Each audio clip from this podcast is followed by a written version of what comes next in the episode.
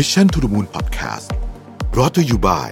TMBAM Eastspring และธนาชาติฟัน Eastspring ผู้เชี่ยวชาญด้านการลงทุนในกองทุนรวมต่างประเทศสวัสดีครับยินดีต้อนรับเข้าสู่ Mission to the Moon Podcast นะครับขึ้นอยู่กับรวิทย์ หาญอุตสาหะครับวันนี้ผมจะชวนคุยเรื่องของเงินเฟ้อนะฮะซึ่งตอนนี้เริ่มมีการกลับมาพูดถึงอีกแล้วนะครับต้องบอกว่าเราอยู่ในช่วงเงินเฟ้อของหมายถึงว่าทั้งโลกเนี่ยนะฮะค่อนข้างจะต่ำเนี่ยมานานพอสมควรก็เนื่องมาจากสาเหตุว่าดอกเบี้ยมันก็ต่ำด้วยนะครับหลายเรื่องนะฮะก็เป็นหลายปัจจัยเราก็เลยไม่ได้พูดถึงประเด็นเรื่องเงินเฟ้อกันสักเท่าไหร่นะครับแต่ว่าช่วงสัก2สัปดาห์ที่ผ่านมาเนี่ยมันจะมีข่าวหนึ่งที่สร้างความกังวลเรื่องนี้เหมือนกันก็คือการที่บอนด์ยิลด์ผลตอบแทนของพันธบัตรรัฐบาลสหรัฐเนี่ยมันเพิ่มขึ้นนะครับแล้วมันเป็นยังไงมันจะเกี่ยวกับประเทศไทยยังไงนะฮะเราย้อนกลับไปนิดนึงก่อนว่าวันนี้เนี่ยผมเอาบทความมาจากSCB EIC นะครับพูดถึงเรื่องเราควรจะต้องกังวลเงินเฟ้อที่มีแนวโน้มจะเพิ่มขึ้นหรือยังถึงเวลาหรือยังที่ต้องกังวลนะครับข่าวหนึ่งที่บทความที่พูดถึงก็คือเหตุการณ์ที่เรือขน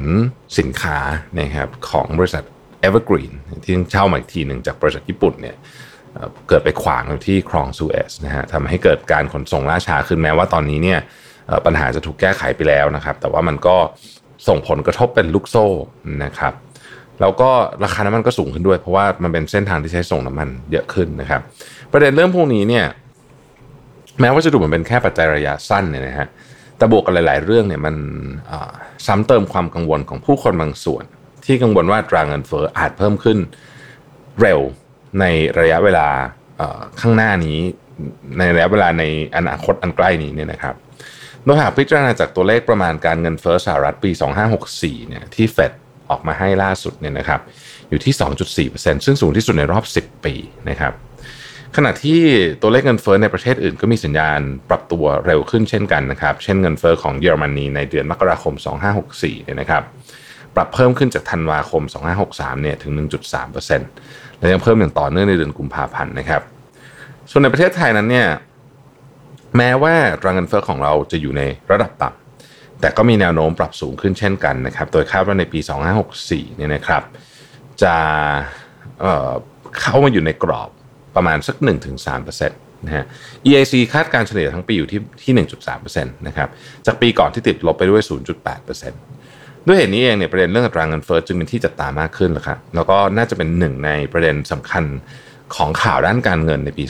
2564นะครับ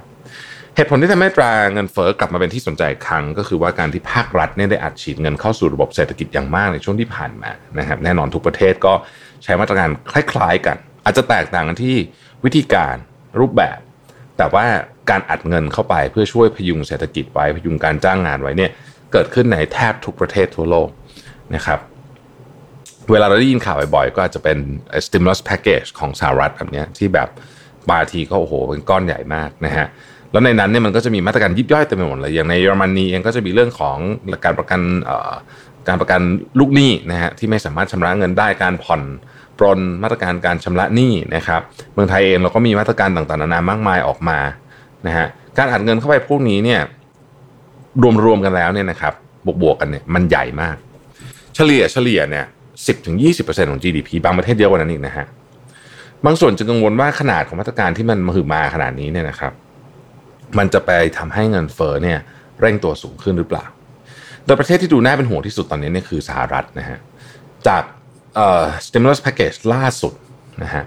1.9 ล้านล้านเนี่ยนะครับที่ผ่านไปแล้วเริ่มมีการใช้แล้วเนี่ยนะฮะแล้วเราก็เคยคุยดีเทลกันไปแล้วบางส่วนว่านั้นมีอะไรบ้างเนี่ยนะฮะมันจะทำให้มาตรการชุดนี้นะฮะบวกกับชุดก่อนหน้านี้ 900,000 ล้านเนี่ยนะฮะรวมกันเนี่ยมีขนาดประมาณ 25% ของ GDP นะครับนอกจากนี้เนี่ยจากการประเมินของอดีตหัวหน้านักเศรษฐศาสตร์ของ IMF ยังพบว่าเมื่อรวมมาตรการ2ชุดนี้เข้ากับโครงสร้างพื้นฐานที่คาดว่าจะออกมาเพิ่มอีกเนี่ยนะฮะอีกมูลค่าประมาณสัก 800,000 ล้านสหรัฐเนี่ยนะครับจะทำให้เม็ดเงินอัดฉีดเข้าสู่เศรษฐกิจเนี่ยมากกว่ามูลค่าเศรษฐกิจที่ลดลงไปจากไอ้เอาท์พุตแก็ปเรื่องโควิดเนี่ยถึง4 เท่า มาตรการที่มีขนาดใหญ่ขนาดนี้เนี่ยจะทำให้เศรษฐกิจสหรัฐเนี่ยเร่งตัวขึ้นนะครับเราก็แน่นอนนะฮะเวลาเป็นแบบนี้มันก็จะไปกดดันอัตราเงินเฟ้อให้ปรับตัวสูงขึ้นเร็วได้นอกจากนี้มีปัจจัยอื่นที่เป็นตัวเร่งอัตราเงินเฟ้อให้เพิ่มสูงขึ้นไปอีกไม่ว่าจะเป็นราคาสินค้าโภคภัณฑ์ที่ปรับสูงขึ้นเร็วนะครับอัตราค่าขนส่งนะฮะก่อนที่มีเรื่องคลองสุเอซเนี่ยเราก็มีเรื่องของตู้คอนเทนเนอร์อยู่แล้ว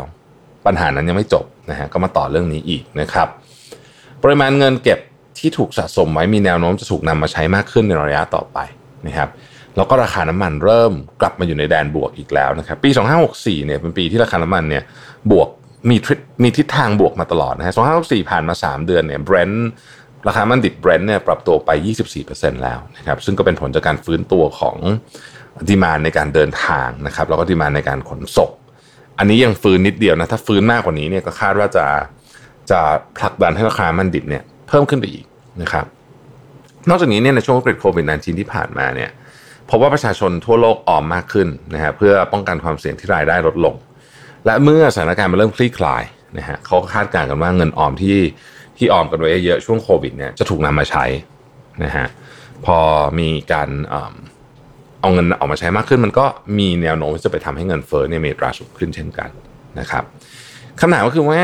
แล้วมันจะส่งผลต่อเสถียรภาพทางเศรษฐกิจหรือเปล่าเรื่องเงินเฟ้อนะครับโดยทั่วไปแล้วเนี่ยหากอัตราเงินเฟ้อเพิ่มขึ้นสูงเร็วเกินไปก็จะทำให้สินค้าและบริการปรับตัวสูงขึ้นมากนะครับแล้วก็ลดทอนกำลังซื้อของครัวเรือนได้ขออภัยนะครับเนื่องจากมูลค่าเงินและสินทรัพย์ทางการเงินที่สามารถใช้ซื้อได้เนี่ยกำลังมันน้อยลงนั่นเองนะความสามารถของเงินมันซื้อของได้น้อยลงนะครับนอกจากนี้เงินเฟ้อที่เร่งตัวขึ้นอาจจะส่งผลให้ค่าเงินปรับตัวอ่อนลงอย่างรวดเร็วส่งผลต่อความเชื่อมั่นและเสถียรภาพด้านต่างประเทศได้ซ้ำในระยะยาวเนี่ยนะครับอัตราเงินเฟ้อที่เร่งตัวขึ้นจะส่งผลต่อเสถียรภาพทางเศรษฐกิจเนื่องจากธนาคารกลางต้องขึ้นดอกเบี้ยเพื่อลดแรงกดดันด้านเงินเฟ้อก็จะทำให้อัตราการขยายตัวทางเศรษฐกิจในระยะยาวอาจปรับตัวชะลอลงนะครับก็ฟังดูแล้วก็เป็นประเด็นที่ค่อนข้างน่ากังวลนะฮะหากภาครัฐไม่สามารถควบคุมเงินเฟ้อได้ก็จะส่งผลเสียรุนแรงต่อระบบเศรษฐกิจอย่างไรก็ดีนะครับ EIC เขามองว่าอย่างนี้ฮะสำหรับในระยะสั้นนี้เนี่ยปัญหาเงินเฟ้อสามารถบริหารจัดการได้โดย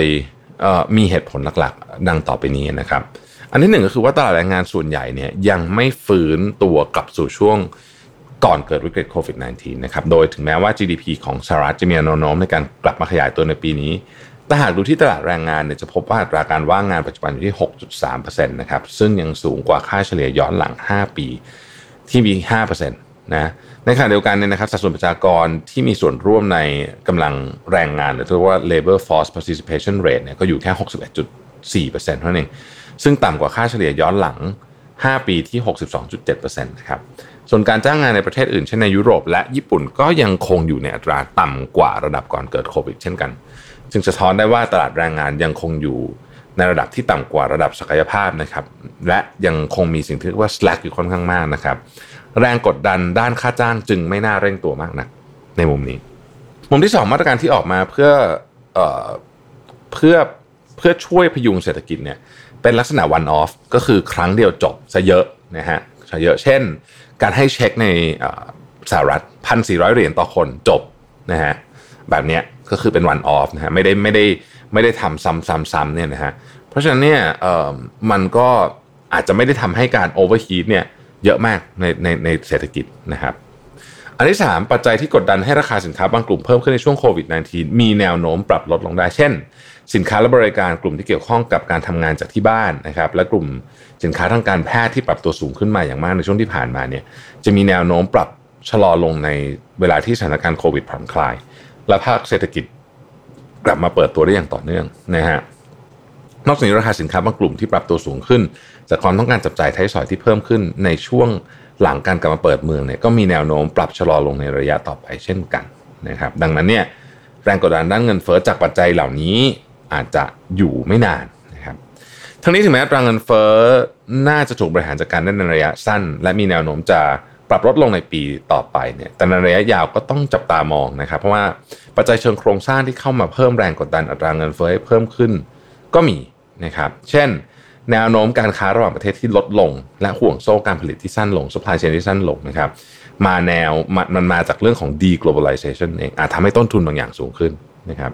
อีกทั้งยังมีประเด็นเรื่องของสภาพคล่องในระบบการเงินโลกที่เพิ่มขึ้นอย่างมากนะฮะจากการทำ QE นะครับก็เป็นปัจจัยที่กดดันและสุดท้ายคือปัจจัยเรื่องสังคมผู้สูงอายุนะครับที่อาจจะทำให้เกิดการขาดแคลนแรงงานทั้งในภาคการผลิตและภาคบริการทำให้ราคาปรับสูงขึ้นประกอบกับในอนาคตเนี่ยผู้สูงอายุที่เพิ่มขึ้นจะมีสัดส่วนการใช้จ่ายมากกว่าการออมนะครับก็เป็นอีกเรื่องหนึ่งที่ต้องจับตาดูกันต่อไปความกังวลต่อตราเงินเฟ้อส่งผลต่อตลาดทางการเงินอย่างไรบ้างนะครับมุมมองของตราเงินเฟ้อมีความเชื่อมโยงกับตลาดการเงินค่อนข้างมากนะครับอัตราเงินเฟ้อที่มีแนวโน้มสูงขึ้นจะทำให้อัตราผลตอบแทนพันธบัตรปรับสูงขึ้นตามไปด้วยนะครับอย่างที่ผมได้กล่าวไปในตอนต้นโดยตั้งแต่ต้นปีเนี่ยเราพบว่าผลตอบแทนอัตราพันธบัตรของสหรัฐอายุ10ปีเนี่ยนะครับ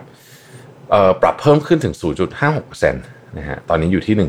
1.65 และมีส่วนทำให้อัตราผลตอบแทนพันธบัตรรัฐบาลในภูมิภาครวมถึงของประเทศไทยเนี่ยเพิ่มขึ้นสูงตามไปด้วยนะครับโดยของไทยเนี่ยก็ปรับเพิ่มขึ้น 0.56% เช่นกันมาอยู่ที่ 1.88% อัตราผลตอบแทนพันธบัตรที่เพิ่มขึ้นทำให้มีต้นทุนการกู้ยืมนะฮะผ่านตลาดหุ้นกู้สูงขึ้นจึงเป็นความเสี่ยงต่อเสถียรภาพของภาคธุรกิจบางกลุ่มที่งบดุลยังคงเปราะบางนะครับนอกจากนี้เนี่ยเงินดอลลาร์สหรัฐก็ปรับตัวแข็งขึ้น 3.2% นับตั้งแต่ต้นปีทำให้เงินของหลายสกุลในภูมิภาคเอเชียอ่อนค่าลงตามไปด้วยนะครับของไทยนี่ก็อยู่ในกลุ่มที่อ่อนค่าลงค่อนข้างมากนะครับแม้ว่าภาวะทางการเงินจะไม่ตึงตัวเร็วขึ้นมากแต่ในระยะต่อไปความผันผวนในตลาดเงินของโลกยังคงมีสูงนะครับโดยเฉพาะครึ่งหลังของปีที่ Fed อาจเริ่มสื่อสาร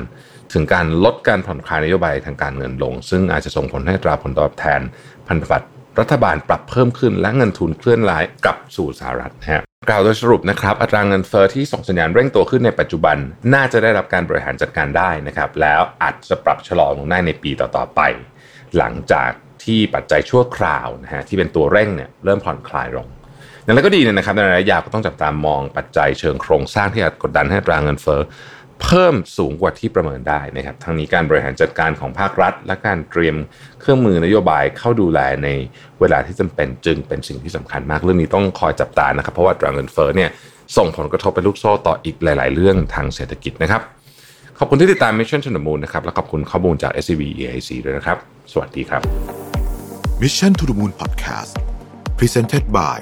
TMBAM Eastspring และธนาคารฟัน Eastspringผู้เชี่ยวชาญด้านการลงทุนในกองทุนรวมต่างประเทศ